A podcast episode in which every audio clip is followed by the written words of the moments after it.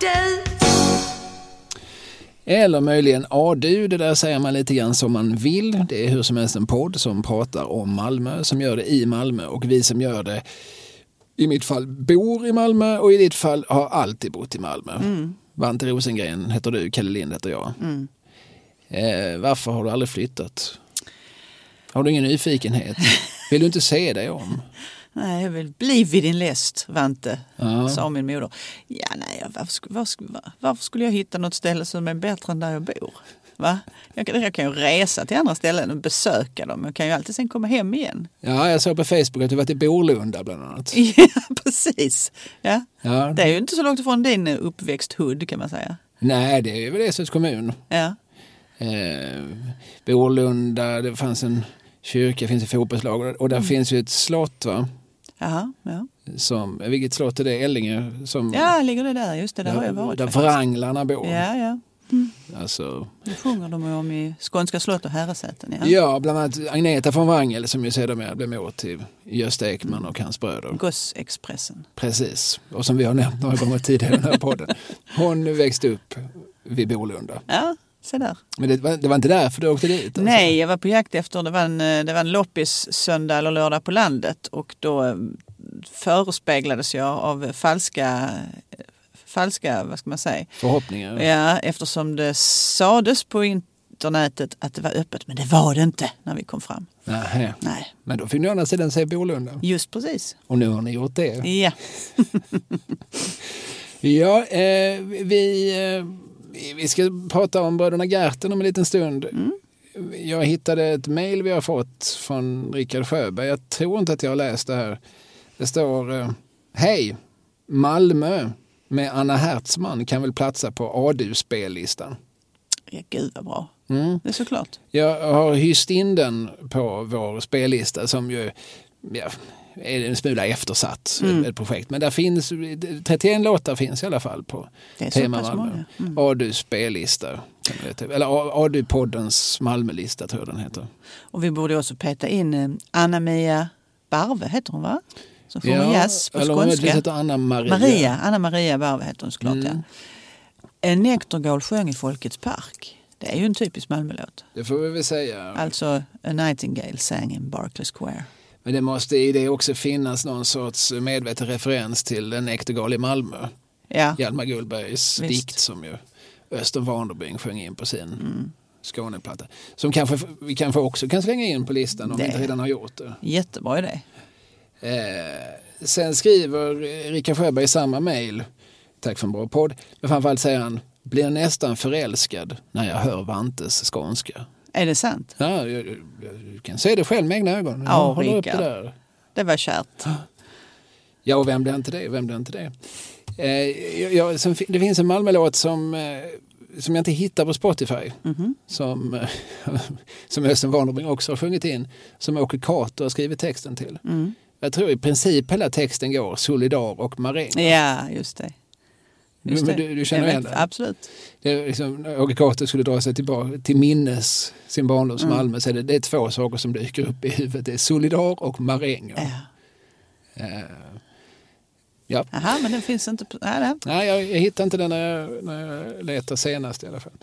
Eh, så att det, det finns ju, med detta sagt så finns det ju liksom Malmö-relaterad musik som eh, tyvärr inte kan läggas in på just vår spellista nej. i nuläget eftersom Daniel Ek inte är den frälsare han ofta utmålas som i dagens industri utan en, en pajas. Uh, Daniel Ek, är det Spotify-mannen eller? Ja precis, alla sådana här figurer. De liksom, ja, det är han som köper upp eh, alla gamla hus i Stockholm och river dem för att bygga någonting nytt och stort och fult. Jaha.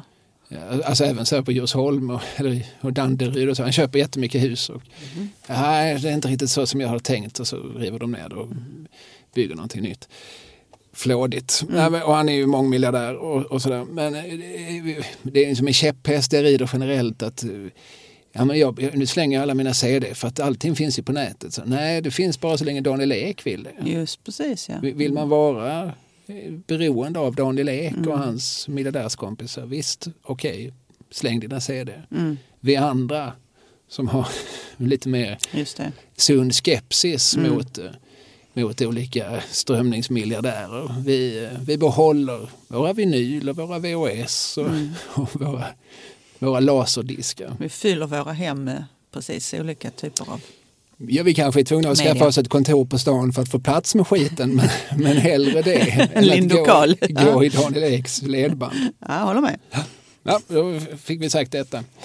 Eh, är det någonting du behöver ha sagt innan vi... Ja, men vi har ju fått ett, eh, ett mejl här från eh, vår vän Lars Hector. Ja, så är han igång igen. Han har satt sig vid tangenterna förstår du. Han har ju lyssnat på alla våra avsnitt. Ja, det är mer än vad du har gjort. Ja, det är det faktiskt. Men han eh, skickar lite komplement till ert judiska poddavsnitt. Ja, låt höra. Mm. Och då skriver han så här att Jules Berman var Sveriges första festfixare. Och så kommer det inom parentes. Jag har för övrigt hans cub CUB i min ägo. Och nu har jag en kunskapslucka, Kalle. För vad är en cub En CUB. med stora bokstäver? Nu får Hector mejla oss igen. Jag är rädd att fylla i.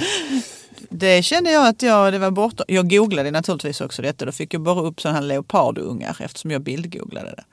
Ja, ja, ja. Cubs. Mm, just det. Eh, nej, okej. Eh, Hector sitter på Jules Bermans gamla cab. Ja, och det är ju spännande. Och det hade varit ännu mer spännande om vi vetat vad en cab var. Just det. Och sen så skriver han vidare. Han, alltså då var- kallades för Röda Nejlikan. Han var gay och PR-chef hos Karl Gerhard. Ja, och, eh, liksom, och hade sina rötter då i, i Malmös judiska community. Precis. Och han hade för övrigt en bror som hette Nils Berman, men det nämnde vi kanske. Och Nils Bergman kommer som nästa här. Nils Bergman var fransk konsul i Norrköping, ingift i modehuset Stern och han var PR-chef hos Gustav Walli. Nils Bergman kom att studera litteratur och konst i Lund för bland andra John Landqvist och Ragnar Josefsson. Som mycket aktiv skribent och kritiker publicerade Nils Bergman flertalet böcker i bland annat Bokvännens bibliotek. Under sitt liv byggde han upp en av Sveriges största boksamlingar. Just det, jag har eh, här i Lindokalen bland mina samlingar av skit så har jag böcker av båda bröderna Berman. Eh, som, eh, när, när Hector nu berättar detta så faller olika Ja. små pusselbitar på plats. Just jag har nog det. aldrig läst de där böckerna från pärm till pärm utan jag har ju varit på jakt efter specifika detaljer, då, i synnerhet Karl Gerhard-relaterade. Mm. Eh, Men men Jules Berman var, eh, som Hector mycket riktigt skriver, han var festfixare och han var en, en liksom, så här legendarisk reklamchef som hade liksom, alltså, var knuten till flera, inte bara Karl Gerhard utan också Vasan tror jag i Stockholm. Alltså, som ju för övrigt Karl Gerhard var med och drev. Skitsamma. Eh, Men eh, alltså en, en, en man som dels syntes och dels såg, visste hur man får andra att synas. Just det. Och han var en av dem som, apropå saker vi också har pratat om tidigare, när Sara Leander kom- tillbaka något tilltufsad och brunsmetad från sina Tysklandsår så var han, eh, liksom, trots sin judiska börd, en av dem som var liksom snabbast framme och förlät henne. Och hon kom ju också, har vi också pratat om, att hon, hennes comeback gjordes ju här i Malmö. Då var han kanske 1949, inblandad. Jag är Ja. rätt säker på att Jules Berman hade både en och två fingrar med i det spelet. Mm. Om jag minns rätt. Sen skriver Lasse också om Harry Berman. Det är hela familjen här. Harry Berman blev handlare i Lund, Harrys magasin. Och så skriver han, jag brukar sitta i hans knä. Min mor passade ofta deras lilla dotter, lilla Maud, gift Rosenthal. Eh, och deras far var Jakob Berman och han kom till Sverige kring 1890 där han inledde ett nytt liv i Malmö med bland annat Bermans herrekipering på Södra Förstadsgatan 54. Och när det huset revs flyttade de till barackerna på Triangeln. Just det. Där minns jag att jag stod utanför och kikade i skyltfönstret och då kom gamle Berman ut och nästan drog in mig i affären. Mycket sales-minded helt enkelt. Ja, ja, och Harry Berman var alltså också en bror till Nils och Kyll. pappa till eh, hela tjottaballongen tydligen. Jaha, Harry var pappan och... Just det. Eh, Ja- Jakob var pappan och här, eh, de andra tre var bröder va? Ja, okej. Nej, Ja. men då, då, då, uppfattade jag det rätt från början. Eh, då, det pratas ju inte för mycket om bröderna Berman idag men, men det gläder mig att vi inte är de enda som ändå har dem i, i, liksom någonstans i våra bakhuvuden. Vi tackar för detta Lars Hector. Jag förutsätter att du kommer att mejla oss igen. Mm. Hoppas Och det. eh, vi blir lika glada varje gång. Nu ska vi då gå över till eh, bröderna Gerten. Ja, Malmös svar på bröderna Coen kan man väl säga. Ja, precis. Eller jag skulle nästan hellre säga bröderna Kaurismäki. Nu har jag en kun- andra kunskapsluckan på fyra minuter. Nej, men man tänker så här, bröderna Gerten är, alltså nu pratar vi Fredrik och Magnus Gerten. Ja. Eh, Det är två filmande bröder. De- De har ju inte filmat sig för mycket tillsammans. Det är ganska lite som de två har som gemensamt ansvaret för. Bröderna Coen som du nämnde, Ethan och Joel som har gjort eh, Big Lebowski och Fargo med flera. De står ju som båda bakom kameran. En är regissör, en är producent men i praktiken så är ju gränserna flytande.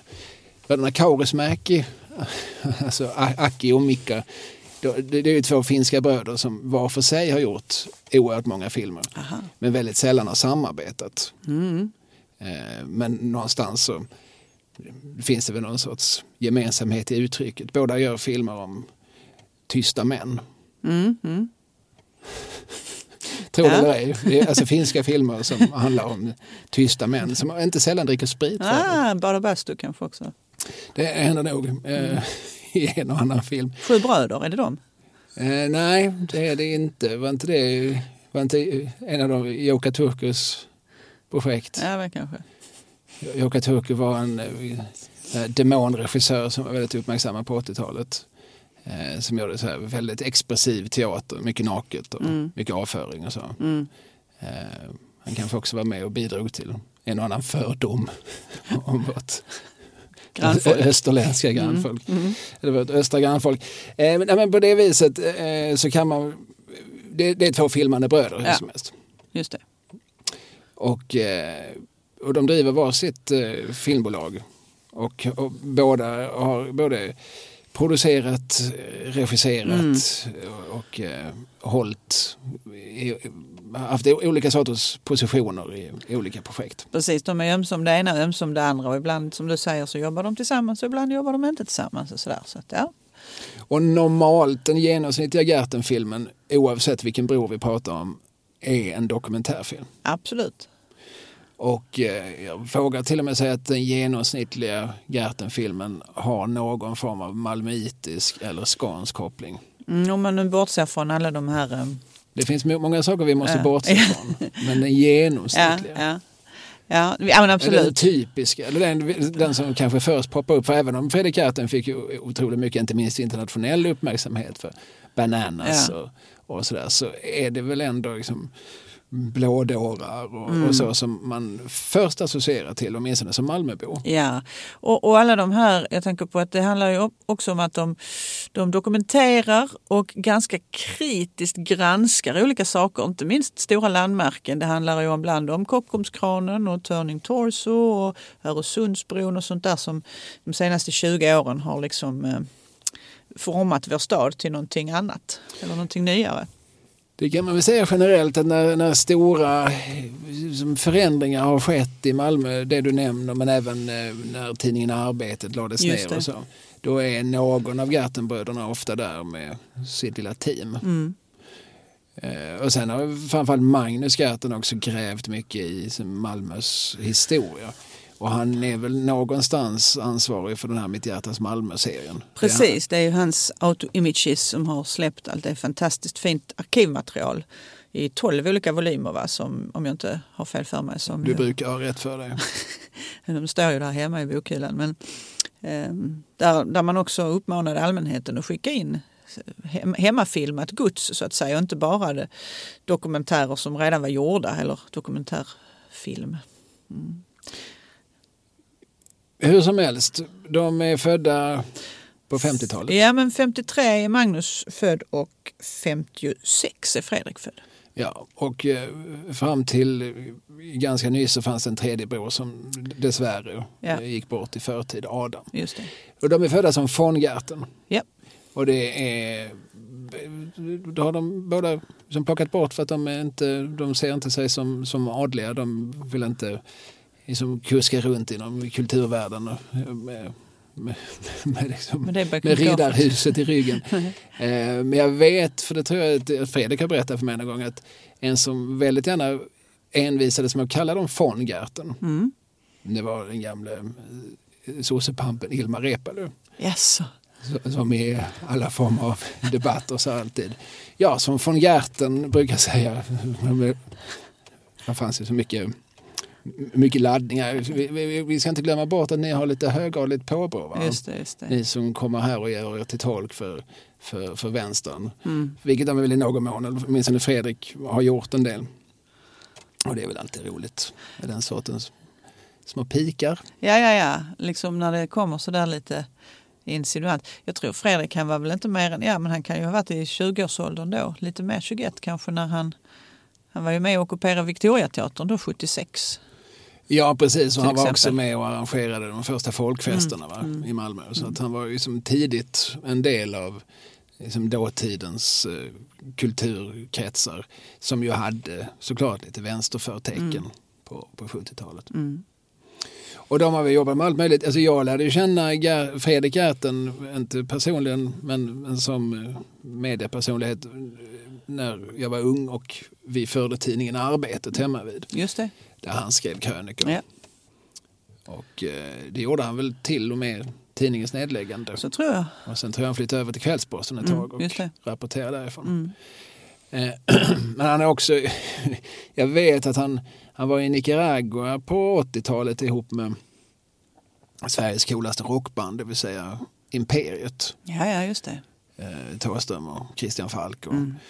Fred Asp och de här. Eh, och det var inte så hemskt länge sedan jag kände liksom verkligen vad cool, vad coolt det här var. För att eh, då hade Fredrik Gerten lagt upp en bild. Han hade haft besök på kontoret. Mhm. Han har ju sitt kontor på Västergatan, Mm. två kvarter från där jag bor. Mm. Eh, för då hade Thåström tittat förbi. Oj, oj, oj. Och då Jaha. tänkte jag, Varför var jag inte där tänkte du? ja varför hade inte jag, Vägarna förbi. varför knallade jag inte, för den bilden var tagen ute på gatan. Så jag tänkte, då hade jag kunnat, för jag brukar ju hälsa på Fredrik. Så då Ja, kan jag säga, hallå Fredrik. Åh, åh, hallå, vad heter du då? Så jag försöker på något vis. Ja, du heter Joakim. Ja, Kalle heter jag. Vad gör du då? Ja, Jag vet inte. Det var tur att det här inte hände. jag ser ju på dig att du blir liksom, det är din, pojkdröm som hade varit på väg att gå i uppfyllelse. Ja, och liksom, det, mm. det, så här, jag brukar säga, jag, det, den här människan vill jag inte träffa för att jag, jag kommer att göra mig till en sån jävla idiot. Ja. Det spelar ingen roll hur gammal och trygg i mig själv jag blir. Jag kommer alltid att bli en 17-åring Ja. jämte, jämte Pimme. Ja. Eh, men, men så började de bägge två började någon gång i, som i slutet på 90-talet egentligen att göra film då i eget namn. De har också gjort båda två väldigt mycket eh, tv. Det minns jag också från 90-talet. Eh, då var de båda, jag vet inte om de var anställda, om Magnus var anställd rent av, men de var åtminstone knutna, gjorde saker för SVT Malmö. Mm. Eh, jag minns en, ett eh, tv-program om bandet Perssons pack som, som ingen pratar om så mycket nu för tiden men som Nej. jag var väldigt svag för som Ja. tonåring. Och det, det var någon av bröderna Gerten som, som intervjuade som hade gjort en film. Och de gjorde mycket så här musikrelaterade grejer. Särskilt om det också fanns någon sorts liksom en, ett samhälleligt eller om man så vill politiskt drag som man kunde på något vis diskutera och plocka upp. Det gjordes ett eh, tv-program som hette Mejeriet Mm. i början på 90-talet som filmades just på Mejeriet i Lund. Då var det någon Gerten som höll i Mm. intervju och reportagedelen och sådär. Ja men eh, oerhört produktiva eh, hela tiden. Och jag blev förvånad för att jag var ju helt säker på att någon av dem eller att de tillsammans hade fått Malmö stads kulturpris. Så jag var, tänkte det här ska jag kolla upp vilket år de fick det. Men icke sa Nicke förstår du. Nej, Ja. ja, de får väl göra som Ranelid gör varje, varje år han inte får Piratenpriset. Skriva en väldigt upprörd text om och, och antyda justitiemord och rättsröta. Ja. ja, jag vet inte om det kanske är deras stil riktigt. Men eh, ja, ett tips till de som eh, utser. Ja, vilka har fått Malmö stads kulturpris? Mikael Wiehe har ju fått det. Ja, det har han ju och samma Björn Ranelid också faktiskt. Mm. Eh, och det, nu senast fick ju Nina eh, Persson Ja, ja. Cardigans. Ja. Det är någon som bor i stan och som sysslar med kultur. Och allt från Eva Rydberg till Einar Bager till vilka Mm. det nu är. Nils Poppe och så. Men du har inte fått det? Och du, men ja. du har inte fått det? Inte vad jag vet. Nej. Det är ingenting som någon har sagt till mig. Det är också konstigt. Ja, nej, men Jag ska mejla till de som är ansvariga. En liten, en liten hundvissla Ja, här. Att ja. det, det finns människor som kan tänka sig att ta emot det där priset om någon skulle ge det till dem. Mm. Nej, men det har de inte fått alltså. Nej. Nej, det, det låter ju som en blind fläck på juryns karta. Mm. För, för det är ju därför vi pratar om dem i synnerhet skulle jag säga i den här podden. De har ju inte minst gjort en, en herrans massa filmer med malmöitiskt tema. Absolut. Och en liten sak faktiskt. Eh, I, senast idag, nu sitter vi här idag och spelar in det här i morse när jag läste Sydsvenskan. Då stod det ju att Magnus Gertens nya film om, nu tappar jag namnet, händer det dig någon gång? Nadine och Nelly va? Ja, om du säger det. Ja, Vi- ja. Eh, hur som haver, alltså det är ju liksom en, en eh, trestegsraket, eh, Hoppets hamn, som Mm. kom 2011 som Magnus Gerten gjorde om överlevande från olika läger som kom till Malmö efter andra världskrigets slut. Ja, de vita bussarna. Ja. Mm. Och med båtar och så också. Ja. Eh, och i den, ur den filmen så blev det en avknoppning som då hette Every face has a name. Där man då hade tagit reda på lite mer fakta om några personer som var med på de här gamla journalfilmerna. Och en tredje film som har kommit nu som kommer att ha premiär nu i februari 2022 handlar om en kärleksaffär mellan då två kvinnor som, som eh, möttes i ett av lägren och som då eh, hamnade i Malmö och sen kom vidare ut i världen. Och en av de här kvinnornas barnbarn har sen då kontaktat Magnus med, eh, och han har fått en massa dokument och reminiscenser från det här kärlekshistorien. Så nu blir det ytterligare en film då som, och allting med avstampet i Malmö förstås. Ja. Ja, och jag, jag vet inte. eh, Jag, jag tror de är ganska vana, bröderna Gerten, att bli en smula ihopblandade. Jag tror de har lärt sig att leva med det. Ja. Eh, Så att vi, antingen skulle vi kunna göra så här att vi lite kronologiskt tittar på vad den ena gjort och sen vad den andra gjort. Men förmodligen kommer vi att göra vissa överklivningar. Men det är lite så här, man, när man ska dra sig till minnet, men visst, det var väl Fredrik som gjorde Blådårar. Men, eh, eh, men var det också han som gjorde Rolling Like a Stone? Nej, just det, det var nog Magnus. Alltså, det är ju, Mm. det, det, av, av uppenbara skäl är det ibland lite svårt att Precis. Och de skilja. Blådåra-filmerna gjorde de väl dessutom tillsammans. Just det, gjorde Mm. de tillsammans. Mm. Ja, precis. Och då finns det också en, en tredje man som är, som är rätt viktig i sammanhanget som heter Stefan Berg. Precis. Som har jobbat väldigt mycket framförallt med Magnus. Ja. Och, och en, en man som ofta också förekommer är Erik Bäving som Som klipper. klipper eh, i princip det mesta. Som klipper. Och menar, det är inte bara så tror jag att han får en bunt material så sätt ihop det här lite som du vill. Utan jag tror att han är involverad relativt tidigt Ja. för att vara klippare. Just det. Och det är inte någonting jag tror för att jag för att jag, det är ingen religiös tro utan det är någonting jag, som jag har snappat upp någonstans. Ja, Alltså. ja. Bara när jag säger tror. Jag, jag kan ju möjligtvis missta mig, jag kanske blandar ihop det med någonting annat. Men jag tycker mig ha hört att, eh, att han är som en, en aktiv del i, Mm, en- just det. i hela I liksom, teamet, ja. processen. Och man, utan att ha någon vidare inblick i hur de arbetar så får man ju också en bild av att det här är ganska, det är ganska dynamiskt Mm. och ganska liksom, em, liksom processbaserat. Att, eh, av, liksom, särskilt för Magnus det som samlar in så mycket filmmaterial Mm. och sådär. Att, att, eh, att olika projekt gärna avknoppar sig i andra. Och så.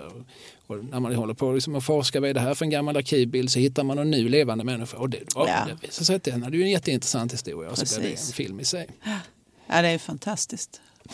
Eh, men vad tycker du vad tycker du att vi ska börja? Ja, Ska men- vi börja med Blådåren? För det är Ja. rätt bra av, flera skäl eftersom eh, de jag. båda är involver, involverade. Mm, Eh, den första Blådåren kommer 98. mm, Den är Fredrik regissör och eh, producent för. mm, Jag tror Magnus är krediterad för manus. mm. Den har du sett. Även Magnus är medproducent ska jag lägga till. Mm. Den har du sett. Ja, många gånger. du också väl? Vilken är din favoritsekvens ur Blå dårar 1? Eh, oh, det måste vara, jag tror faktiskt det är när, eh, när Todde står på, uppe på balkongen där och tittar ut över. Han klär sig fin i, alltså Egon Jönsson, gamla, hemlig Jönsson, gammal fotbollsspelare. Och när Todde blickar ner är det glädje som han ser. Ingen himmel är så blå som min. Ja, nästan, jag får Jag märker det. Jag har långa Skojar. armar men jag, håret reser sig på armarna faktiskt. Ja. Ja, ja.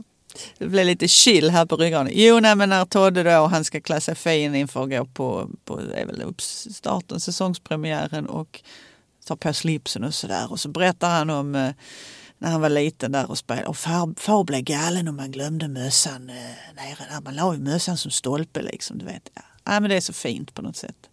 Även de här gamla spelarna som är på 40-talet, de är med in i slutet på 90-talet och har en, ja, men de har en uppgift på något sätt. Och så. Mm. Och klubben tar hand om Ja. de sina. Ja, precis. Han får gå dit där och ta en kopp kaffe och ta en cigg. Ja, nej, men det, och sen är det ju, ja, men det kretsar ju kring blådåren själv, Lasse Nilsson. Mm. Och Känner du tjej. honom? Nej, gör du? Nej, har du träffat honom? Nej. Nej. Nej, jag vet ju vem det är, men jag, det är... Du har sett honom på läktaren? Mm, absolut. Eh, ja, för att han förekommer väl i, även i uppföljaren sen, Blå dårar 2. Mm. Som, eh, som ju annars mest har fokus på en ung, ganska stöddig snubbe från Rosengård. Just det. Ja, nu tappar jag namnet. Ja, det är inte lätt att hålla reda på alla de där pågarna. Du tänker på han med Z i namnet, ja, Ja, just det, just det. Eh, nej, men om vi, vi kan komma till den sen, men, men eh, Blådårar är en sorts hyllning till, till klubben. Eh, ja, det är väl Blådårar 2 också såklart, men, men det är ju rätt mycket fokus också på just att man sätter ett, det, är inte, det är inte en spelare i första hand vi följer, utan det är ju ett fan, en supporter. Just det. Eh, för, för vem det här laget är viktigare än någonting annat. Och det är, det är en sån otrolig timing i att de då har börjat, de har kanske följt honom långt innan, det vet ju inte jag, men den här säsongen, alltså det hör till saken att två år så tränades MFFs herrar av Frans Theisen, nederländsk tidigare spelare själv. Det gick ju inte så bra de här åren. Första, eller första året blev de då trea. Andra året så blev de nia. Men då hade han redan fått gå innan det året var slut. Va? Så att när, när, ehm, när man följer den här blådåren, och han är, det är ju oftast upprörda känslor för det går ju inte så bra för laget. Det gör ju att det blir en dynamik i filmen också. Hade det varit en sån här mm, säsong där man hade sprungit hem segern så hade det ju inte varit eh, Alltså en genomsnittlig säsong. Ja, ja, ja, som min son Exakt. MFF hade sagt. Just precis. Nej, men det hade inte blivit så mycket film av det kanske. Men nu får man ju leva med i hans känslor och hur jobbigt han tycker det är. Men det är också där, eh, för den är från 98, det är det där de till och med halkar ur allsvenskan. Ja, det, är lite, det är ju nästa då för att eh, Ja, det. det. är 99 va? och sen Så är det det. Vägen tillbaka som kommer i Blådårar 2. Liksom, när man spelar i, i ja, en annan serie som inte är allsvenskan. Vi som Så- inte nämner namnet på. Superettan. The serie Who must not be named. som Voldemort, ja precis. Ja, nej, men vi pratar inte om den. Nej, vi pratar inte om det året. Kalle. Jag blev så himla sugen på att prata om 99. Mm. Och det var ett härligt år. Det var det året jag fyllde 24. Hur gick det för MFF det Ja, året? de åkte ur allsvenskan. Ja, just det. Just det, just det. Nå, väl, eh, det, det är Lasse som står i fokus och sen i Blådåret 2 så- då- där höjer de höjer ambitionsnivån, det vill jag inte säga, men, men det blir liksom en mer mångfacetterad film eftersom de också följer då liksom ett ungt stjärnskott från Rosengård. Det är också till Blådåret 2 de beställer en massa musik av mm. Malmöbaserade musiker, varav ett par absolut låtar vi fortfarande nynnar på. Det är två soundtrack faktiskt. Det var soundtrack till båda filmerna som kom ut. Eh, Men visst är det så. Zlatan och jag tänker du på kanske? Ja, med, med Pendletons Mm. som de, de, de hette, alltså bröderna Bergensson och eh, Christer Jonsson. I sig alla söner till gamla Malmö-kulturprofiler. Just det. Christer Jonsson är till exempel son till Lasse Söderberg som ju Fredrik Gerten också har gjort en film om. Ja. Poesigeneralen. Just det.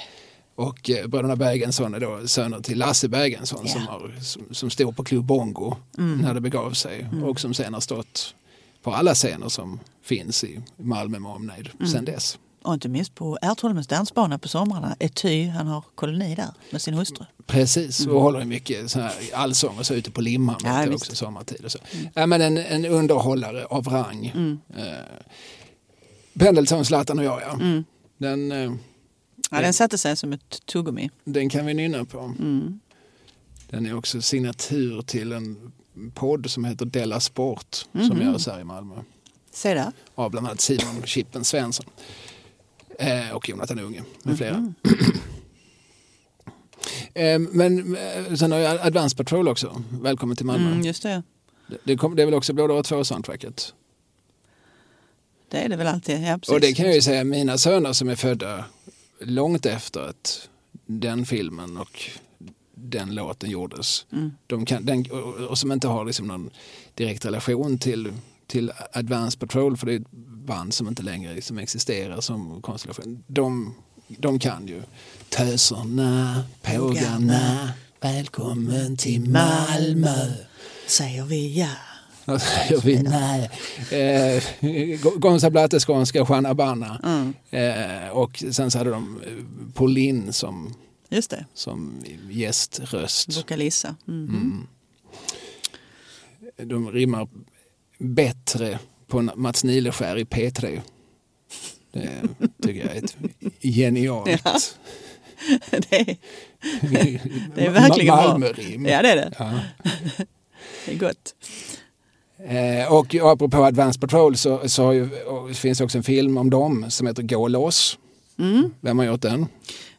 En av bröderna Greta. Magnus Gatten Ah, ja, har gjort den. Kom 04. Eh, så att det, det var, tänker jag också, apropå där vi pratar om, om avknoppningar, så, så tänker jag liksom, de beställer en låt av Ad- Advance Patrol till Blådåra 2 som kommer 02. Två år senare kommer det en dokumentär om Advance Patrol. Jag Mm. förutsätter att de någonstans stiftar bekantskap och kände att här finns ju en historia om, om Lindängen, om området, Mm. om LÄ Just det. eh, att berätta. Ja, men det, så måste det ju ha varit naturligtvis. Mm.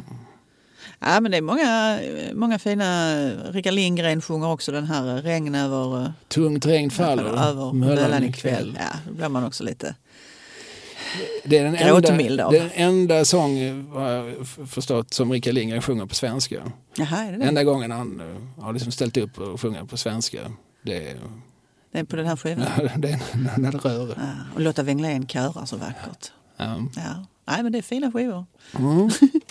Ja, men det är ju, man kan säga tvåan också att det är på något sätt lite grann en coming of age-film vad gäller Zlatan ju. Eh, Från hans eh, verkligen unga ungdom. ja, det här är, jag- minns inte, blev han såld till Ajax alltså medan de skildrar honom, så är det va? Ja, men visst är det det. Och nu blir jag lite, nu har jag verkligen sett om alla de här inför denna podden. Men det är lätt så lätt att bl- blanda ihop den och den unge Zlatan. Ja, För att man återanvänder lite grann eh, material. Och apropå avknoppning och sådär, Mm. alltså Bröderna Gatten eh, filmade Zlatan men som fortfarande var liksom en, en, i första hand en Malmöprofil och Mm. hade ju därmed liksom, kom väl på för bara några år sedan att vi sitter ju på liksom unikt Mm. material om en av världens mest bekanta människor och, Mm. och, och fotbollsspelare. Och eh, satte av det materialet ihop en, en, eh, en dokumentär som jag menar, man har ju sett en massa dokumentärer som består av arkivmaterial och så här, men det här är ju, det, är- det, har ju lite högre verkshöjd än så eftersom det, det är material de själva från början har tagit fram. Mm. Nej, men, och, sen så, och det här är ju från Malmö FF då till Ajax och sen Juventus. De har ju ändå följt honom under några år där. Och, och, ja, det finns ju säkert ännu mer material som de har samlat på sig.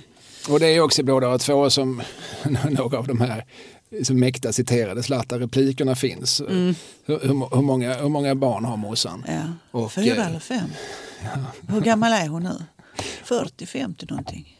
Och det är också där han drömmer om den här Lamborghini Ja. som man ska ha. Toys, Toys. som betyder leksak på registreringsskylten. Ja. Jag vet inte om han någonsin förverkligar den drömmen. Alltså att han har köpt en annan Lamborghini förutsätter jag, men jag vet inte om han har haft den registreringsskylten. Det, det, får, det får man gärna mejla och berätta. Precis. Det är också underbart charmigt när han står där i sin eh, skinnjacka på Amsterdam Arena med klubba i munnen och tittar runt på läktaren. Då är det liksom verkligen eh, en ung påg. Mm. Mm. Mm. Har vi mer vi behöver säga om eh, Blådårafilmen? Ja, men jag tänker man kan bara prata om dem hela tiden. Eller? Ja, det kan man göra. Vi kan säga att 98, samma år som första Blådårafilmen kommer, så gör ju också eh, Gerten, han producerar en film som heter Samba fotboll. Mm. Har du sett den? Ja, det är ju Fredrik Ekelunds eh... Ja, Fredrik Ekelund har också skrivit en bok som heter Samba ja. fotboll. Han är ju också, eh, inte sällan omnämnd i den här podden.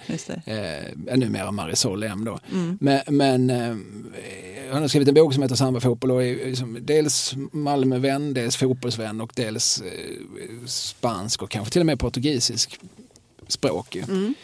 Eh, och den gjorde Gerten också ihop med en man som heter Lasse Westman som han jobbade mm. väldigt mycket med på den tiden.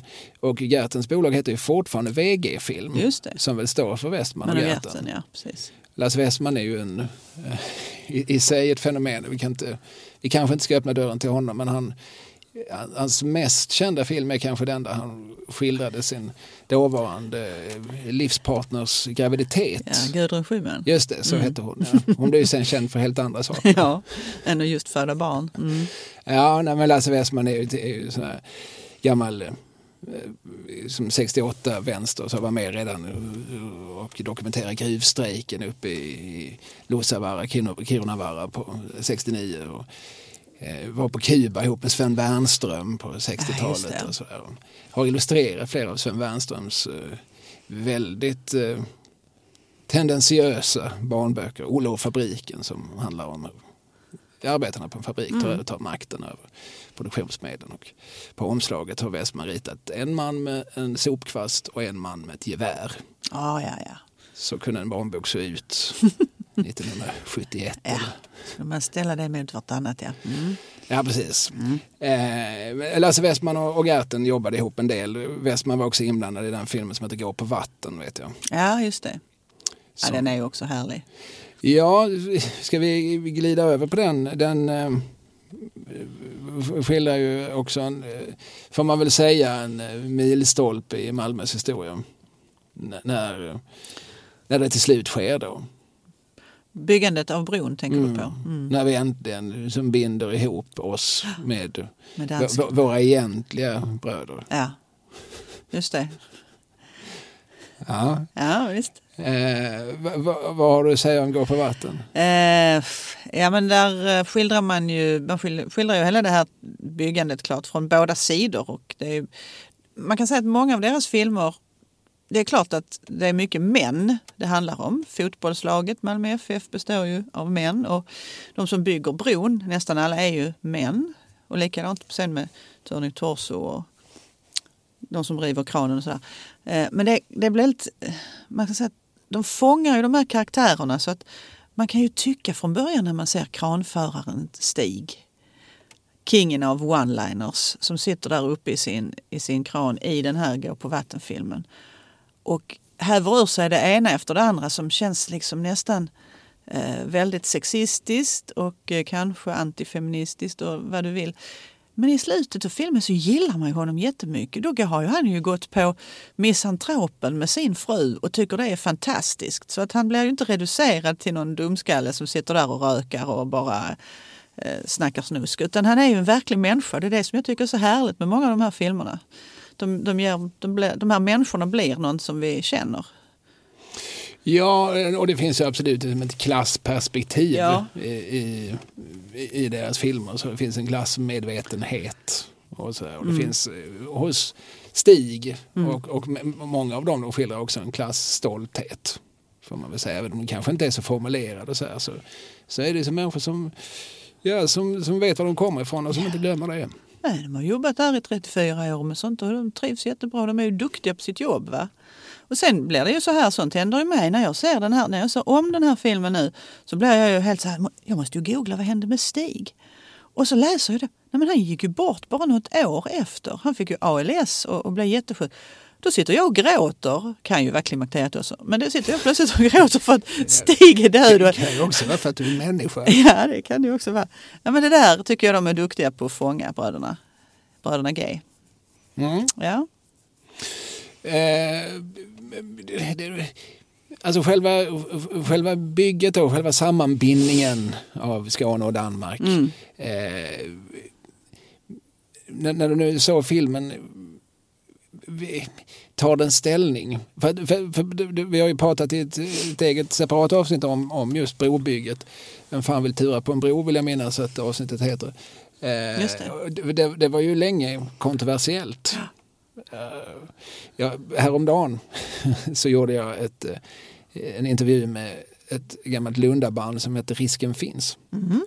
De är du bekanta med. Ja. De existerade åren 71 till 73 tror jag. Mhm. Nej, 73 till 75, men med väldigt kort period. Men, men de, har, de fick åtminstone en minor classic med låten Du känner väl mig. ja, just det.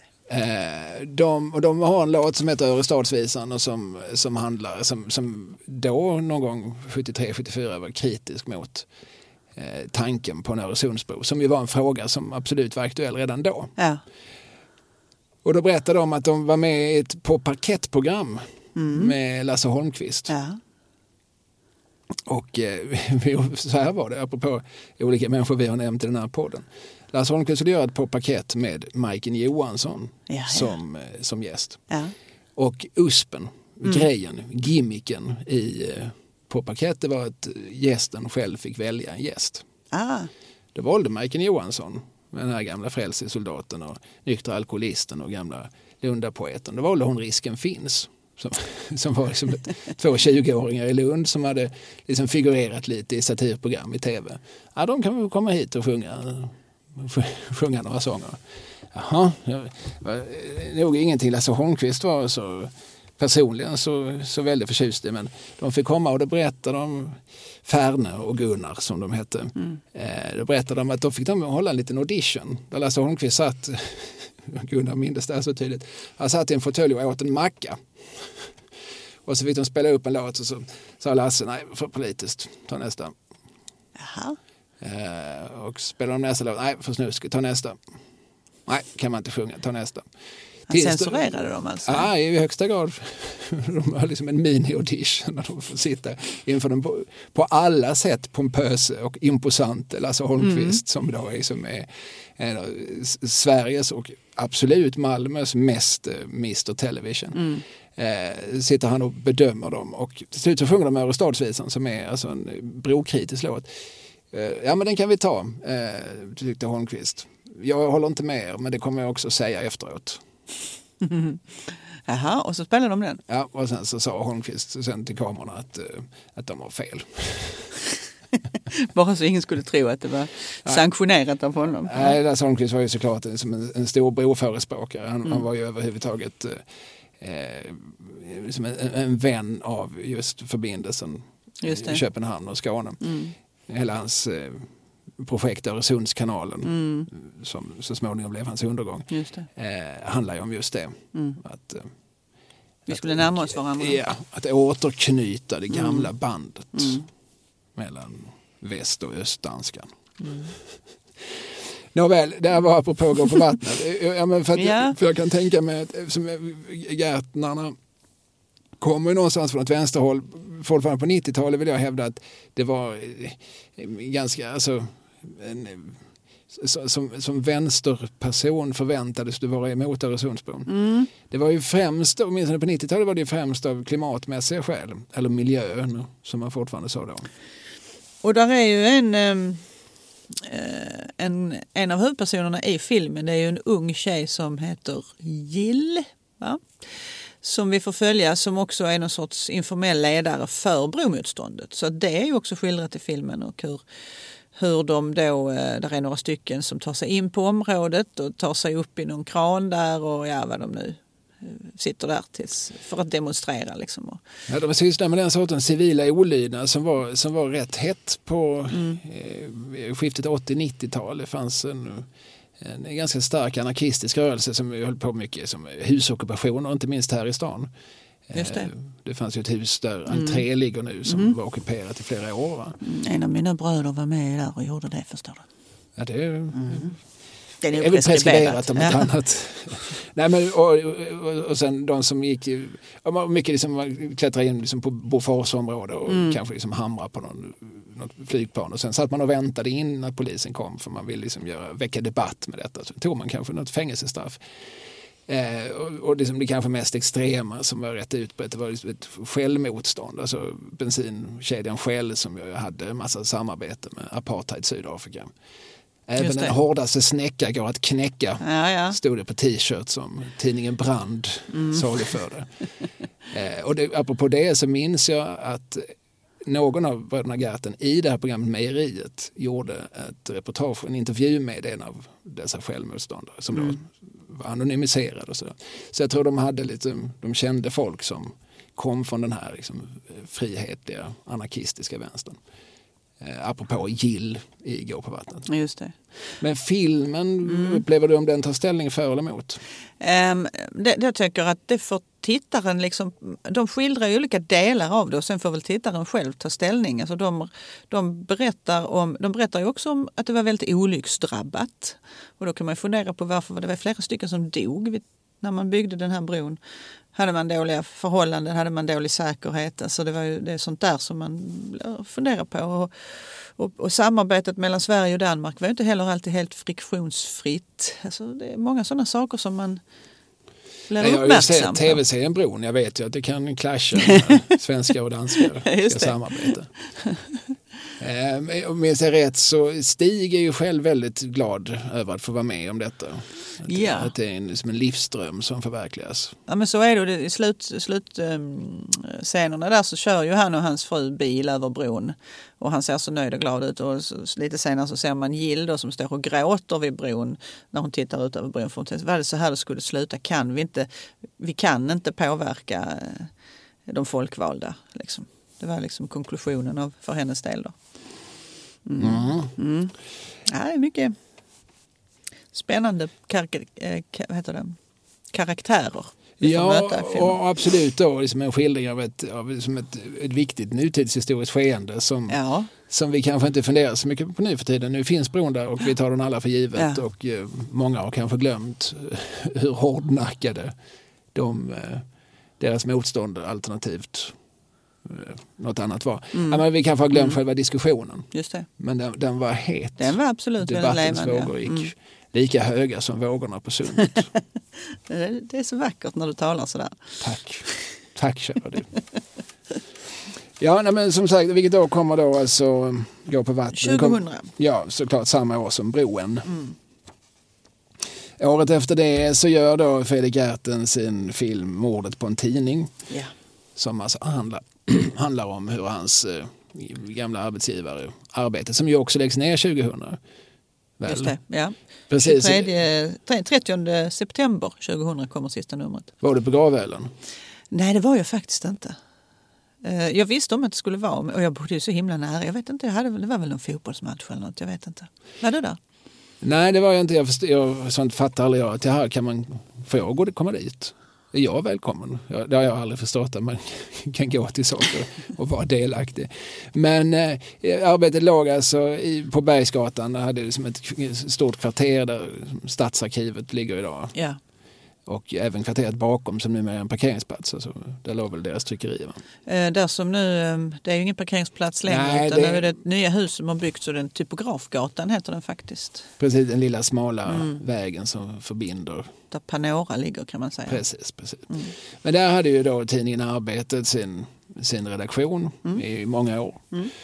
Och, eh, och där jobbar Fredrik Gerten i, Mm. i ett antal år. Och det är lite intressant att samma år, 2000, så sker de här två liksom nyckelhändelserna. Alltså att bron byggs och Mm. arbetet läggs ner. Mm. Mm. Eh, alltså när vi träder in i ett nytt millennium så, så har på något vis inte Malmö förändrats i grunden men ett par liksom, nyckelfaktorer har faktiskt flyttats. Nu är det liksom hela den här liksom, färjetrafiken som är en del av en Malmökulturen. Mm. Att ta en tur över sundet, den har liksom försvunnit. Mm. Och eh, där man tidigare någonstans kunde liksom avgöra vem är du? Mm. Arbetet eller Sydsvenskan? Ja. Eh, det finns inte den, det sättet att, att skilja borgerskapet från de socialierade. Nej. Så det, det händer ju någonting. Och det är ju, samtidigt så håller ju liksom högskolan på att ta, ta stora steg framåt. Och så, mm. så det är ju en expansiv tid i stadens historia. Och det ska vi inte minst så här liksom nu ett kvartssekel efteråt vara tacksamma för att Gärtnarna var framme och dokumenterade. Absolut. Det är väldigt viktigt historiskt dokument det här. Det, själva filmen det är ju de sista skälvande dagarna. Det är ju oerhört dramatiskt också för det hela tiden kommer det nya bud att man kanske kan rädda tidningen. Kanske kan LO gå in. Nej det gör de inte. Och så kommer Percy Nilsson in i bilden. Ja just det, han, han var aktuell som mecenat där mm. ett tag. Han, eh, alltså Malmö Redhawks, alltså dåvarande MIFs stora profil, byggherren Percy Nilsson, han, han erbjuder sig att gå in och, och sponsra med 20 eh, miljoner kronor för att tidningen ska fortsätta finnas kvar under förutsättning att SRP och LO går in med lika mycket var. Så totalt 60 miljoner behövde man ju då. Och det är eh, överläggningar ute på Sturup. Och det kommer dit då några konsulter från Stockholm. Och det är en sån fantastisk scen när Percy Nilsson sitter och han tittar lite, ser lite slött ut nästan och tittar in i kameran och så är han så knivskarp så säger han, ja de där konsulterna alltså, de, hade ju, de, kunde inte, de kunde inte säga någonting. Det var ju jag som fick sitta och vända, vända och vrida på allting och de hade min själ inte ett, ens ett visitkort så att de kunde vidimera, liksom, eller verifiera vem de var. De skrev ner sin namn på ett papper. Eh, och sen höjer han sitt bud till, till 40 miljoner tror jag.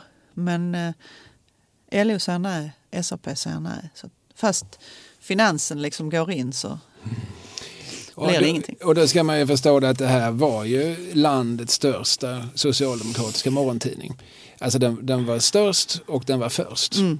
Eller äldst ja. vid tiden. Alltså. Och ändå så förstår inte S och LO värdet av att den här finns. Förmodligen för att S och LO då har sina högkvarter i, i huvudstaden. Ja och Malmö. Det är ju bara liksom en perifer stad, mm. 60 mil bort. Det finns en sekvens där dåvarande chefredaktören Bo Bernhardsson är intervjuad. Fredrik Gerten frågar, är du fortfarande socialdemokrat? Ja, ja. Men jag undrar om de är det. Precis, den är, det är så spot on alltså. Ja. och sen så är det som en, en maniskt uppskrivad Janne Malmsjö på plats också och, och leder sorgkören. Tvi, tvi, tvi, tvi, tvi, tvi. Han säger ett idiotfalligt leve för LO, ett idiotfalligt leve för LO. och, ja, och Malmsjö är ju har ju då liksom bott i Stockholm i, i 40 år eller så men, men eh, han, jag minns honom från min barndom att han var ju ofta liksom med på eh, reklam, annonser och så för arbetet och han höll nog arbetet i, mm. uppe i, i Malmö. Dels av gammal vana, uppvuxen på, på Möllevången. Mm. Inte på Listergatan som jag har sagt tusen gånger utan adressen var Amiralsgatan. Mm. Men jag tror man kunde gå ut genom en dörr på Listergatan. så ja, ja. Jag tror det var samma gård. Ja, att jag alltid har sagt Listergatan är för att jag minns så tydligt ett, en dokumentär där han går runt på Listergatan och, och, och flaxar med armarna och, och, och minns eh, olika oförrätter från, från 30-talet. Ja, och då gick han, jag känner tjejen som bor i lägenheten som de plötsligt då bankade på. Och hon öppnar och undrar vem är det som... Då står Jan Malmsjö och ett filmteam där och han ska hälsa på i sin gamla lägenhet. Och hon blir ju helt... Eh, va? Har han bott här? Ja, ja. Och jag har ju inte klätt på mig. Nej, precis. Jag har ingenting att bjuda på. Nej. Inga mandelkubbar hemma. Ja. Men nåväl, eh, Jan Malmsjö i alla fall, han läste arbetet. Eh, som mm. sagt förmodligen för att det, det gjorde man om man var uppvuxen på Möllevången på 30-talet. Men också för att eh, den mångårige och kontroversiella eh, nöjeschefen mm. på arbetet, Tony Kaplan, var personlig vän med Jan Malmsjö. Och att, eh, som jag minns så var det ju en Malmsjö-nyhet om dagen i den tidningen. ja men man, absolut, man har ju växt upp med honom där på de sidorna. Ja. När Tony Kaplan inte hade något annat att skriva om så ringde han Malmsjö mm. och frågade vad händer. Mm. Och eh, då svarade ju Malmsjö något. Mm, och så blev det en nyhet. Ja. Han hade några sådana, Ernst-Hugo Järegård likaså. Ja, ja. Eh, ringde man Ernst-Hugo så, så, så garanterar det åtminstone en notis. Just det. Eh, Tony Kaplan, som också förekommer i filmen Mordet ja. på en tidning. Eh, han eh, är inte längre ibland oss, men, men han var ju riksbekant, åtminstone i nöjesvärlden, för att han var en så hungrig nyhetsjägare. Han var väl först med det mesta? Ja, han avslöjar väldigt mycket och sådär. Ibland var det inte riktigt sant det han avslöjade och ibland så fick han väl informationerna för att hans fru Ingrid Stiber ju själv var operettstjärna och så. Eh, Men, men eh, han, var, han var kontroversiell. Mm. Eh, Respekterad för, för, sin, för att han ju- just var en sån rackare på att hitta nyheter, även där de inte fanns. Mm. Men han ansågs väl inte alltid ha de, de mest etiska metoderna och de allra mjukaste armbågarna. Nej, lite fruktad också va? Mm. Kan man tänka sig. Ja, men det var en sån man fick hålla sig väl med. Mm. För att annars kanske han liksom stack kniven i en. Från. Alltså han var ju, på det viset kan man ju också kan man ju ha väldigt stor respekt för att han, han var inte så vänskapskorrupt. Jag tror han var det liksom, i- när det gäller Malmsjö och Järegård. tror jag inte att han sänkte i onödan. Jag tror han lät bli att recensera dem om de var dåliga. Mm. Eh, Men, eh, men generellt så kunde man nog inte riktigt veta vad man hade i Kaplan. Nej. Som sagt, han är också med i filmen. Mm. Har vi mer att säga om den filmen? Ehm, nej, men den är, ehm, det är, ett viktigt dokument tycker jag. tycker man ehm, I Malmös historia alltså. Det Mm. bra att den kom till. Ja, och, och, vi är fortfarande på framförallt Fredrik ser vi här och, eh, och där är några år eh, sen Poesigeneralen nämnde jag som handlar om Lasse Söderberg och hans eh, poesifestival som var en internationell begivenhet inom den för all del ganska lilla poesivärlden. Just det. Eh, och sen så gör han då Blå dagar 2, Mm. eh, 02 och sen så gör han Bye Bye Malmö 03. Mm. Vad handlar den om? Då monterar vi ner Kockumskranen. Och, och, och som sagt, alltså när, man, när man tänker på detta, när man ser årtalen, eh, för sen 05 så kommer i filmen Sossen, arkitekten och Mm. det skruvade huset, Just det. som ju då handlar om Torson och, Mm. och alla turerna kring det bygget. Mm. Ja just det, herregud vad det hände saker här. Ja, och när man ser de här, det är ju inte minst när man ser de här sveper, bilderna som sveper över Malmö där, där Kockumskranen fortfarande finns på plats. Och det är den ju även då i, i, i eh, filmen om Turning Torso eftersom den börjar filmas innan man har eh, plockat ner kranen. Så det är, det är också ett tidsdokument av den anledningen. Det tog tydligen då tre månader och 50 man att montera ner Kockumskranen. Och det här, hela det här företaget leds av en, en skotte som chefar för det.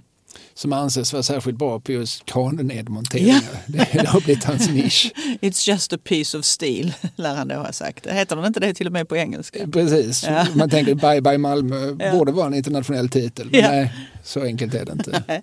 Eh, fucking Åmål heter ju inte Fucking Åmål utan Show Me Love på, Ja, i engelsktalande länder just det. till exempel.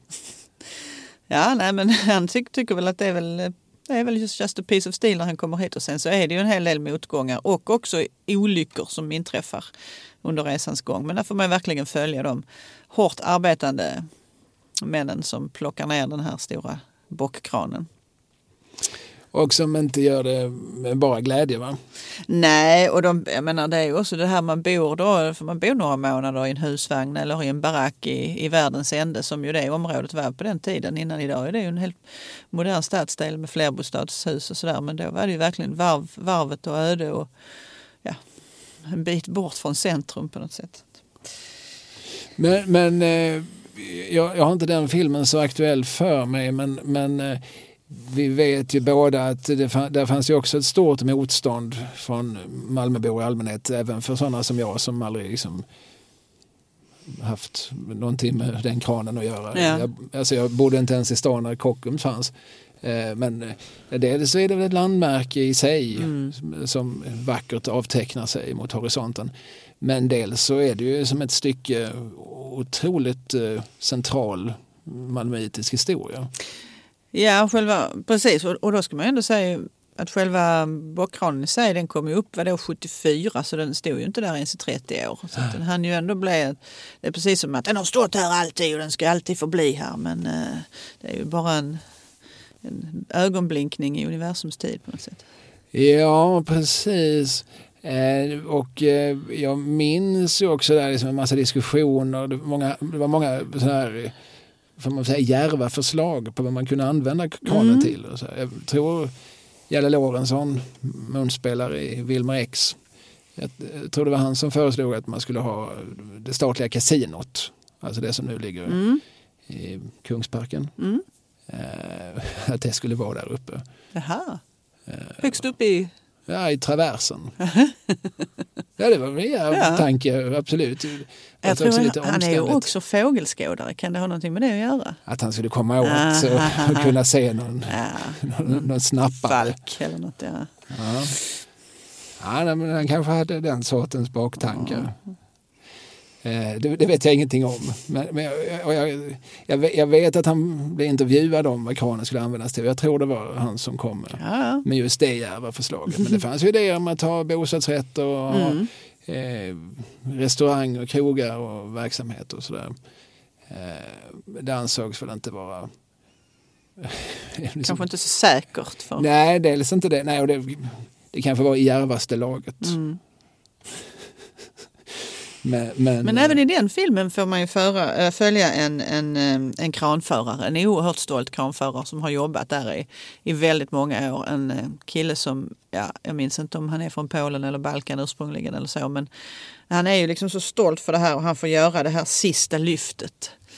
Och sen så finns han ju med också när, man har, när han går där nere när, när pressen kommer och ska rapportera. Och då berättar han ju stolt för alla att det var jag som gjorde det här sista lyftet. Och sen så får man följa honom när han sitter i sin, i sin lägenhet på Söderkulla. Dina gamla hoods. Just så. Och från sitt köksfönster kan följa hur man monterar ner kranen. Det är också väldigt eh, visuellt. Eh, ja, det blir, det blir liksom drabbande på något sätt. Hans gamla arbetsplats den bara försvinner ner och ner, mer och mer, bit för bit. Och eh, liksom mer eller mindre parallellt med att eh, ett landmärke monteras ner Mm. och Gerten är på plats och dokumenterar så byggs ju ett annat. Och och det, man kan väl säga att det här var ju lika kontroversiella företeelser. Både nedmonterandet av kranen och byggandet av torson var ju återigen debattens vågor gick höga. Ja, men det kan man väl verkligen säga. Eh, var- varför var torson så kontroversiell? Ehm, eh, ja, ehm, ekonomin till att börja med. Va? Om vi tar HSB och Johnny Örbeck som var vd på den tiden. Han eh, drog över budget lite grann. Ja, och HSB är ju ett gammalt sosseprojekt. Mm. Vet du vad det står för? Och Hyresgästernas Sparkasse och- och borätts, Ja, bostadsrättsförening. där, ja. Det är sällan man pratar om sparkassor. Det är, en sån där... Som, Förlegad företeelse. ja, men Eller det är som, term. Ga- GAIS, vet du vad GAIS står för? Göteborgs allmänna idrottssällskap. Ja, man tror det, men är, det, är inte A atlet? Aha, det är det kanske ja. Eh, ja, Atletisk, ja, det är ja. sådana där gamla förkortningar som så när man hör, hör det utläst så, Mm. så inser man att okej, det var länge sedan det här laget fick sitt namn. Och det är Ja. samma med HSB som väl är en 30-talsföreteelse. Ja, men som eh, Otto Grimlund var med och startade som ju bodde i mitt hus Mm. 1917. Ja. Precis, och som var med och tog emot Lenin samma år, 1917. Mm. När landade, mellanlandade på Savoy på vägen till revolutionen i Sankt Petersburg. ja, men det var den sortens människor som var med och, och, och liksom startade Ja. liksom, HSB. Det var ju liksom otroligt radikalt och och otroligt liksom, sossigt han Ja. ju blivit med tiden och sen så blev ju sossarna liksom ett maktparti och sådär så då var det väl kanske inte, fanns det inte samma utmanande faktor längre. Men det var ju fortfarande liksom ett, ett bostadrättskluster som, som folk som hade en tilltro till att ni, er uppgift är ju inte att bygga lyx, er uppgift är att bygga för de många. Precis. Och nu ska ni bygga liksom något, något jävla prestigeprojekt här, något, något, något skruvat jättehus. Alltså, bygga liksom en re, resa en stor jävla fallos. Eh, liksom, det är ju sådär klassiskt eh, sossepampar som reser monument Mm, över sig. precis. Och, så, och det var Mm. väldigt mycket så det tolkades från min eh, utsiktsposition. På, Mm. jag, jag bodde då för tiden på, på Möllevången och hade många i min vänkrets som stod på någon sorts tänkt vänsterkant. Mm. Så, så lät ju diskussionen där. Mm. Jo men absolut. Eh, och sen så är det ju också den här egensinnige, högst begåvade men egensinnige arkitekten Santiago Calatrava. Som ju, eh, och den clashen med Johnny Örbeck som blir på något sätt under resans gång, eh, det är också dynamiskt i sammanhanget. Inte nog med att pengarna förbrukas väldigt snabbt. Det är också så att man kommer inte riktigt överens med arkitekten om hur bygget ska fortgå. Så att, det där blir också första sidestoff naturligtvis. Ja, och man hör ju redan på filmens titel att det finns alltså tre huvudpersoner. Mm. Sossen, arkitekten och det skruvade huset. Ja. Eh, den kommer 2005 och det är ju egentligen Fredrik Gertens sista Malmö-skildring. Mm. Eh, sen går han ju över, sen kommer den här Bananas som ju handlar om eh, fruktarbetarna i Nicaragua va? Ja precis och, och som, ju, som har liksom ett helt annat internationellt anslag och liksom mm. helt andra sorters. Den, jag skulle också säga att den har liksom en tydligare tendens, en tydligare vilja till förändring. Mm. Där de här eh, andra filmerna har varit mer reflekterande och skildrande. Så, så, så är det som att, att Fredrik kanske också har upptäckt att han vill förändra med sina filmer. Ja, han pekar på orättvisor i många olika av de här senare filmerna. Ju globala orättvisor. Precis, men, och, men parallellt med detta har ju då hans storebror eh, också eh, börjat eh, som skildra olika Malmöföreteelser. Mm. Eh, man skulle kunna säga, alltså efter Blådåra som de alltså gjorde tillsammans 98 så heter Fredriks nästa film som, som regissör, den heter Sjung ingen lovsång. Mm. Har du sett den? Nej, det vet jag inte vilken det är. Alltså, det är en, eh, en tv-film om Björn Afzelius. Ah. Han gjorde ju så småningom ja. en mycket ambitiösare precis, långfilm som drog hundratusentals besökare till biograferna, ja. vilket är ovanligt. Ja, ovanligt generellt, men inte minst när det gäller dokumentärfilm. Mm. Men det här var en, en tv-film, jag minns den. Mitt tydligaste minne av den är att hans bror, alltså Björn Afzelius bror, mm som kanske heter Bengt Afzelius. Mm, yngre bror i alla fall, ja. Eh, att han rider Islands häst vid en, en sekvens. Jag, jag, av, av outgrundlig anledning så jag minns jag väldigt tydligt att när vi såg den scenen så skrek min mor Tölt! Det var det djuret töltade helt enkelt, eller hästen töltade. Ja, islandshästar. Ja. De, har, de, de har inte bara galopp och trav och skritt utan där finns ju också tölt. Ja. Eh, och jag, jag, det var kanske då jag konfronterades med ordet tölt. Jag kommer aldrig glömma ordet tölt. Jag vet också när jag hörde det. Första gången? Eller åtminstone när jag noterade första gången. Hon talar imperativ, din mor sådär? I högsta grad. Tölt! Ja. Hon har ju, är ju själv gammal sossepamp. Hon vet mm. man pekar med hela handen mm. och ger liksom tydliga instruktioner. tydliga budskap. Man slår fast saker. Mm. Tölt! End of discussion. Ja, vi kommer inte diskutera huruvida det här är skritt eller galopp. Det är tölt. Ja. Så, nu vet vi det. Har mor sagt det. Eh, precis. Och jag är den sista att säga emot. Mm. Eh, jo precis, Tusen bitar kommer sen 2014.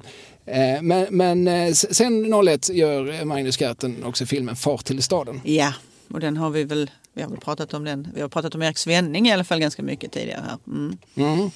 Men det är alltså en, en film som i någon mån tar avstamp i Olle Svennings bok. Ja. Lojaliteter.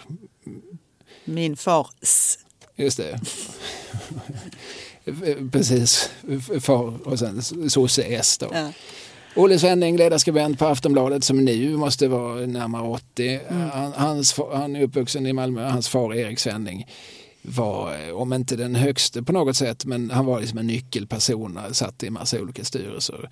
Malmö stadsteaters bland annat, bland annat, men inte minst då i, så hade han liksom ett, ett tydligt finger med i det bostadspolitiska mm. spelet. Absolut. Jag, jag, vill minnas att vi har fått något mejl när vi har pratat om det tidigare, någon som, som menar att vi uppförstorar hans roll. Att, ja, att ja. Han, han, hade inte den, den eh, makt som eh, han har tillskrivits i efterhand. Alltså han hade inte liksom, den exekutiva makten i alla fall som, mm. som det kan låta. Eh, nu råkar han ju då ha en son som blev liksom flink med pennan och mm. Eh, som kunde skriva en, en reflekterande bok om honom och då, då kanske hans namn plötsligt liksom träder fram i lite liksom starkare trycksvärta ja. än, än, flera av hans generationskamrater mm. som, som vi lätt kanske glömmer bort. Men mm. hur som helst, det blev ju en bok och sen så läste väl gissar jag Magnus Gerten den och tänkte att det här, det här ska vi fördjupa oss i. För att Erik Svennings öde är lite sorgligt. Alltså han... alltså, han är en pamp. Han, han viger sitt liv mm. åt rörelsen, mm. åt Malmö. Partiet, ja. ja precis, och, och åt, åt de många. Han, mm. Eh, han vill att många människor ska ha det bra. Mm. Han vill också förmodligen få liksom en smula bekräftelse i det att han, mm. han är den som kan ordna detta, han är den som kan fixa detta. Kom förbi mig så, så snackar vi om detta. Mm. Eh, och hade väl liksom mer eller mindre öppen mottagning i hemmet. Och så här. Många människor kom förbi och sa du Erik, vi har ju ingen fotbollsplan, vad ska vi göra åt det? det tar jag med gubbarna på måndag. Mm. Alltså den sortens... Eh, man en pratar, Ja, mm. man pratar, pratar ibland om de röda patriarkerna. Mm. Eh, och just det här, liksom, det här patriarkala, att vara den som kan fixa grejer, är som, liksom ganska viktig tror jag, liksom beståndsdel i deras eh, liksom personligheter. Mm. Det, är, det är inte, alltså hur liksom, altruistisk och idealistisk man än må vara så tror jag att fåfänga också är en faktor. Så är det säkert ju. Det är återigen det där att eh, när han var med och rev vissa av de här gamla stadsdelarna så handlade det naturligtvis om att människor skulle få det bättre och slippa det han själv hade varit utsatt för. Men det handlade också om att han själv på något sätt skulle bli inskriven i historieböckerna.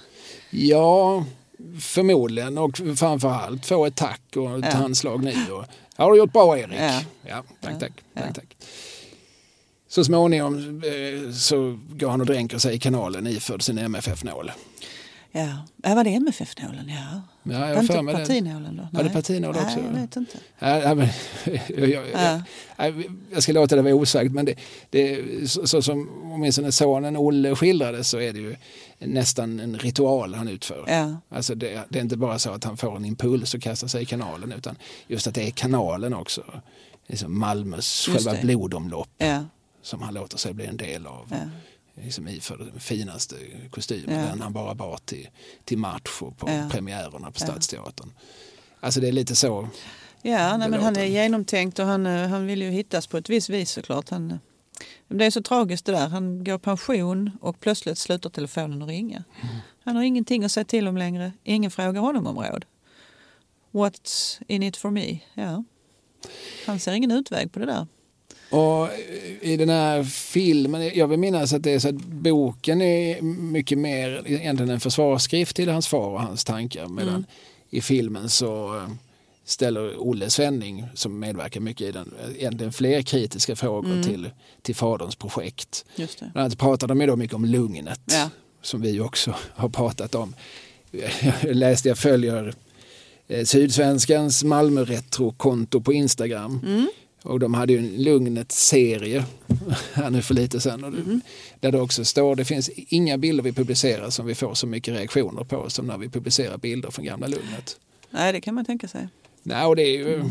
finns i medvetandet Ganska många år sedan det revs. Jag har aldrig sett det med egna ögon men jag märker att det här, vad spännande att, mm. det här, att det har sett ut så här. Mm. Och nu ser det inte alls ut så här. Det finns liksom inga reminiscenser på liksom ett par kvarters radie. Just det. Eh, så, så, så märkligt. Mm. Så, så märkligt, så obegripligt det är, det är, obegripligt det är för, för oss som, som lever i den här tiden, som har de här perspektiven. Att man vill liksom radera ut någonting så, jämna någonting så med marken. Mm. Man ska inte behålla ett hus, ska inte behålla en gatusträckning, ska, ska inte någonting finnas kvar? Nej, nu börjar historien Nytt och modernt om. ja precis. Högt då. Mm. Eh, och eh, Olle Svenne, jag minns bland annat att han alltså på Lugnet eh, bland liksom och råttor och kallvatten och utedass och sådär så fanns det ju också en, en liten hantverkarkultur och det fanns en sorts eh, eh liksom vinddrivna existenser som pysslade med saker. Eh, konstnärlig art eller av hantverksart, så, liksom levnadskonstnärer. Och Olle Svenne ställer sig lite grann frågan, vart tog de vägen sen? Precis. Vart flyttade de någonstans? Mm. Ja, de hamnar väl lite här och lite där. Mm. är väl svaret. Men man slog ju också sönder någon sorts eh, struktur. Någon sorts, och, och inte minst en kultur. Mm. Ja, men absolut. Så den eh, filmen då, vad sa jag den var för 2001 Den följs sen året efter av en film som heter En doft av choklad. Ja, och där är det ju faktiskt en kvinna som är huvudpersonen. Margit Nielsen heter hon va? Som jobbade på, på uh, Massetti. På Bergsgatan? Ja. Alltså, i, apropå arbetet, där brodern då har varit och filmat Mm. året innan. Eh, Har de alltså, stått med varsin kamera liksom på, i refugen där i mitten? Och, ja, kan man väl tänka, de har stått rygg mot rygg, Ja. ser man att de står på refugerna. Eh, vad har vi att säga om en doft av choklad? Ehm, det, är också, det är också ett fint porträtt av en stad i förändring. Hon, hon, eh, den här kvinnan Margit, nu mm, var det ett tag sedan jag såg den filmen. Den har, jag vet inte om den fortfarande ligger på SVT Play. Den gjorde ju det. Jag vet att den har legat Mm. också. Hon, eh, fast hon har gått i pension för många år sedan när den här filmen spelas in så drömmer hon varje natt är hon tillbaka. På, snackar med töserna och gör de här pralinerna. Och det är liksom hennes eh, liv och nerv och blod och allt det här jobbet. Det är inte ett vanligt jobb där man, eh, ja, sen går man hem och sen gör man något trevligare. Utan det är det som är viktigt för henne. Det är också en parallellhistoria med att hon ju har, hon har ju barn som hon då har tappat kontakten med som är ganska tragiskt på något sätt. Det känns, hon känns, sitter där med sin man men hon känns liksom ensam på något sätt. Det är ju där återigen när man går i pension och man inte har någonting annat så kan det ju bli förödande tomt i livet kanske. Eh, ja, nej, men det finns ett vemod som genomströmmar Mm. filmen och skildringen av henne. Sen så finns det väl alltså, just i hennes minnen av fabriken Mm. och som du säger arbetsgemenskapen och så här. Många gamla Malmöbor som jag har pratat med om, om saken, de kan ju liksom, vad sa du, man sett det och så, oh det luktar så gott. Ja. Det luktar så gott över hela stan. Mm. När man, man kom, alltså redan långt ner på Amiralsgatan och vinden låg på rätt håll. Mm. ja, visst. Eh, när la man sätter ner?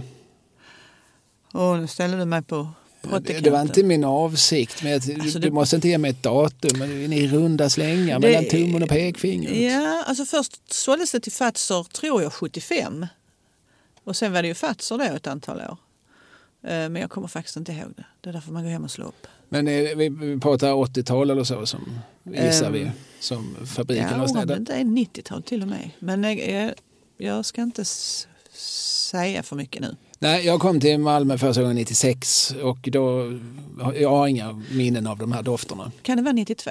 Eller hittar Det, jag på det, det, det är klart att det kan. Ja, jag undrar om det inte var det faktiskt. Ungefär lika troligt som ett annat årtal. Nej men det, alltså, du brukar ju inte ha fel. Ja, ja, ja. Så att råkar du ha det den här gången så må det väl vara dig förlåtet. Vilket får mig att undra, har vi med Östens När Malmö doftade på vår Spotify-lista? Apropå just Eh, doft av choklad. En bra fråga. Om vi inte har det så är det för att den inte fanns när jag började pilla med det första gången. Jag förstår. Den kanske finns nu, det vet jag inte. Mm. Men eh, den ska såklart, i samma ögonblick den finns på Spotify ska den ju också in Mm. På AD-poddens Malmölista. eh, som sagt, en doft av choklad. Och eh, Mm. sen kommer då Blådåra 2 och sen så kommer Gå loss eh, som vi nämnde om Mm. Advanced Patrol. Och sen 2005 så kommer då Rolling Like a Stone. Ja, Och, här får, och det, det är alltså Magnus Gattens CV vi tittar på nu. Och och det, det är ju också en sån här gräva sig tillbaka i, i Malmös eh, historia, nutidshistoria. Det är ju alltså, det utgår väl från att de har hittat eh, material från den här legendomsusade, Mm. de här två, tre dagarna. Mm. Är det 65? mm. Så Mick, Mm. Keith och Brian Mm. bor hemma hos Ola Ström och Mm. hans syster Ingela. ja på Färsens väg. På Farsens väg. Ja. För de har FF. Ja.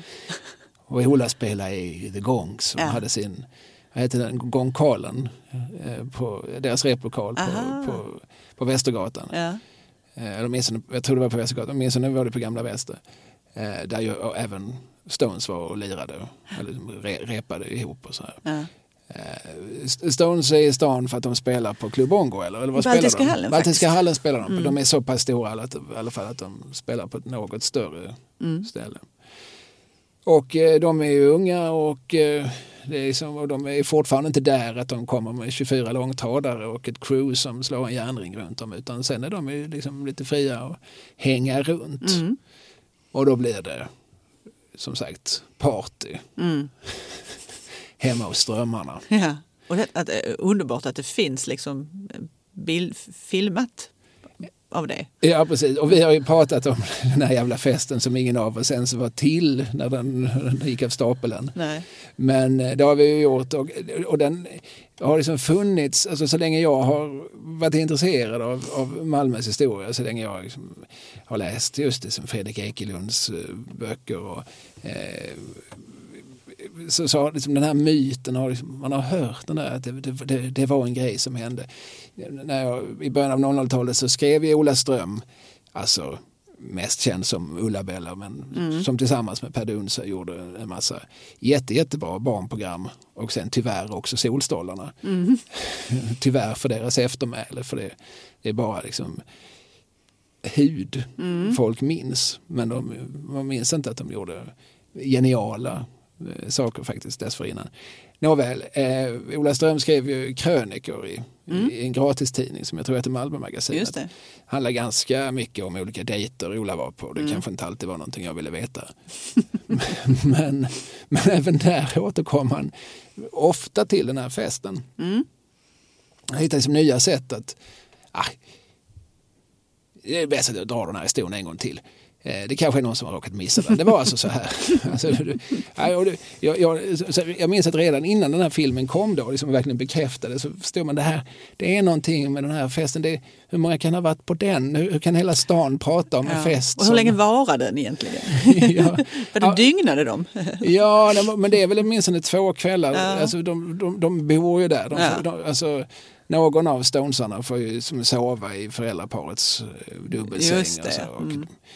Det kanske finns en och annan malmöitiska som följer med dem in där, vad vet jag. Nej, jag tror att det antyds i filmen. Mm. Uh. kanske finns uh, okända Stones-barn i Malmö? Uh, ja, eller kända. Ja, nej, för, för dem själva i alla fall. Mm -hmm. nej, nej, men, och det, det, är ju intressant då alltså att, att Magnus Gerten, själv född vad sa vi, 63, 53, ja. alltså han var ju bara 12 bast, alltså han var ju inte med själv men mm. även han blev liksom så, så fascinerad av den här historien, här materialet. vi måste gå till botten, vi ska leta upp de som var på den här festen, hur, hur, hur mår de nu, hur känns det nu? Och så. Sen är det väl också så att eh, parallellt med att folk sitter och drar sig till minnes eh, just den festen så minns de också Club Bongo. Mm, just det. Som ju var the it place mm. för en ung rockälskande Malmöpublik vid mm. tiden. Mm. Och parallellt med att de sitter och minns så följer ju filmen också hur Name Losers återbildas, Just det. återförenas. Mm. Vad hette han? Tommy, Tommy Hansson. Tommy Hansson, ja. ja. Med det slickade håret och polisongerna.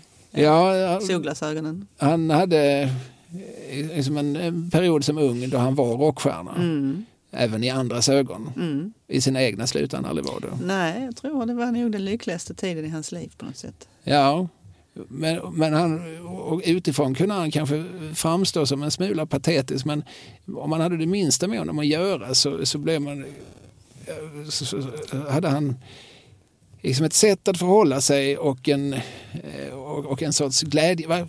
Är du intresserad? Ja, men då ska du få höra. Ja. Alltså han var eh, liksom lätt att avfärda människor som, som lever i det förflutna och som ska du inte växa upp och gå vidare. Så ja men vadå, jag har haft en storhetstid. Då, då har inte ni andra. Nej. Och han fick ju en ny karriär för inte så, nu finns han ju inte längre med oss, men för inte så hemskt många år sedan så gjorde man ju ett program som heter Den sjungande trappuppgången. Som Malmö TV sig gjorde. i Lindängen. Och där bodde ju, eller Högaholm, Lindängen, och där bodde ju Tommy Hansson då, så han fick ju vara med i det här programmet. Ja, det var ett sånt där SVT-projekt som också lite grann var någon sorts integrationsprojekt. Man, man mm. skulle, alltså, redaktionen skulle liksom gå, ringa på alla dörrar i, i en trappuppgång och vill, vill inte ni sjunga en kör tillsammans? Mm. Så, alltså det är ju ett eh, etniskt blandat område och så här. Eh, och eh, det fanns det jättemånga som ville, inte minst Tommy Hansson. Nej, och det var väl Där kommer man... de med en kamera. ja, jag är med. och det var väl lite tur för man säger, för han kunde ju de facto sjunga. Mm. Så han hade väl, eh, de hade väl god hjälp av honom. Och sen kom, fick ju Rickard Söderberg vara med och Alltså tenoren från Malmö Opera fick styra upp det och det var många olika övningar de gjorde. Ja, det var ett trevligt program tyckte jag. Ja. Och Tommy Hansson är en av dem som, som figurerar ja. i, i filmen ja. och, och berättar om hur jävla bra det var då. Ja. Men han menar ju att det kan ju fortfarande vara bra. För nu har ju Nameless återförenat så vi är ju bättre än någonsin. Mm. Och, och, så, så drömmer han ju alldeles uppenbart också om en, en comeback. Mm. Kanske en turné, kanske en skiva, kanske, en, vem vet, kanske en världsturné. Kanske, det kanske blir Madison Square Garden, vad vet Ja, man? Allt det här tycker man sig som se bakom Tommy Hanssons pannben Ja. när han pratar. Sen dör hans kompis. Mm, just det. Det är en, det är en sorglig Det är scen. jättesorglig scen när han står utanför hospice Ja. på Parkgatan och är så ledsen att han pratar engelska. Ja, han gråter. Ja, precis. Ja. Och det är en väldigt sorglig film. Mm. Alltså den har ett, eh, ett vemod i sig. Vilket är kanske då lite signifikativt för, för Malmö. Och framförallt vill jag säga signifikativt för Magnus Gertens Malmösyn. Mm. Att det, det, det finns det fanns, en, en, det fanns fornstora dagar. Och det var ju fan att vi inte fattade då. ja, just det. Det, det, aha, har vi våra Och så bästa... var de till slut. Vad, vad hände sen? Liksom? Ja De precis, skulle det inte vara så här för alltid? Ja. Och, så. och det, jag menar, för det finns ju också i, som när man tittar på som man sett i fabriken, det var väl ingen som ens det pågick som, som gick runt och tänkte att det här är det bästa stället på jorden. Men när det inte längre finns så slår det ju en att, eh, Då plötsligt, ja. ja. Och det är liksom ett perspektiv som, som eh, finns ganska ofta eh, hos- hos Gertens och kanske särskilt i Magnus produktion. Jag har en god vän, jag ska inte säga hans namn, men han är lite arg på på Gärtnerna. Han tycker att Jaha. de har fått, eh, han tyckte, nu kanske det finns fler exempel, men, men länge hade de någon sorts monopol på Malmöbilden. Ja, det är alltid liksom samma, samma liksom långsamma svepningar över olika centrala ödetomter och så är det samma liksom mollackord. Mm, num, num. Conny Malmqvists musik. Eller? Ja. Ja, men, och jag förstod ju vad han menar med detta. va. Mm. Liksom att, jag det tillhör de som tycker det här är liksom lite märkligt mysigt. Mm, jag, mm. jag kan få lite positiva känslor Mm. av, av, av vemod, av melankoli och så. Men min kompis tyckte väl då liksom att det är en lite Ja, det är väl absolut en Malmöbild men det finns ju andra. Och så säger jag då, Mm. ja, absolut, men det behöver inte vara Gärternas uppgift att, att, att skildra alla facetter. De har, det här är deras perspektiv och det är så de, de, de ser på den stad som, som, som är deras. Mm. Och mycket handlar om att industristaden monteras ner liksom och blir någonting annat. Så. Ja men då, då det finns ju, det är väl bara att go ahead för alla andra och, och, och göra de filmer de vill kan man tänka sig. Ja, precis. Och, och nu, 2022, i talande stund, så, så finns det på något vis som fler bilder av Malmö. Vi har ju nämnt Tunna blå linjen. Mm. Ankan Johansson eh, har gjort, eh, jag glömmer alltid namnet, nästan inget. Vad hette hans lilla, en liten sitcom han gjorde nu under hösten som Mhm. finns på SVT Play. Som tar plats på Gamla Väster eh, och som är filmad i sommarljus. Och något, något finare än Gamla Väster i sommarljus finns ju inte. Nej det kan jag tänka mig. Och det är som glad munter musik och, och tokiga upptåg och det finns liksom ingenting av Malmö-trash och ingenting av vemod och, och drömmar om fornstora dagar utan det är, alltså, det är ett, helt, ett helt nytt, Mm. modernt Malmö som Just det. visas upp. Och det finns massor med sådana exempel. Eh, Och vi har ju en filmare som heter Jessica Nettelblad som också har gjort flera, eh, flera Malmöfilmer. Ja. Mm. Så jag menar, det, det, man kan ju såklart tycka att det här är inte min Malmöbild.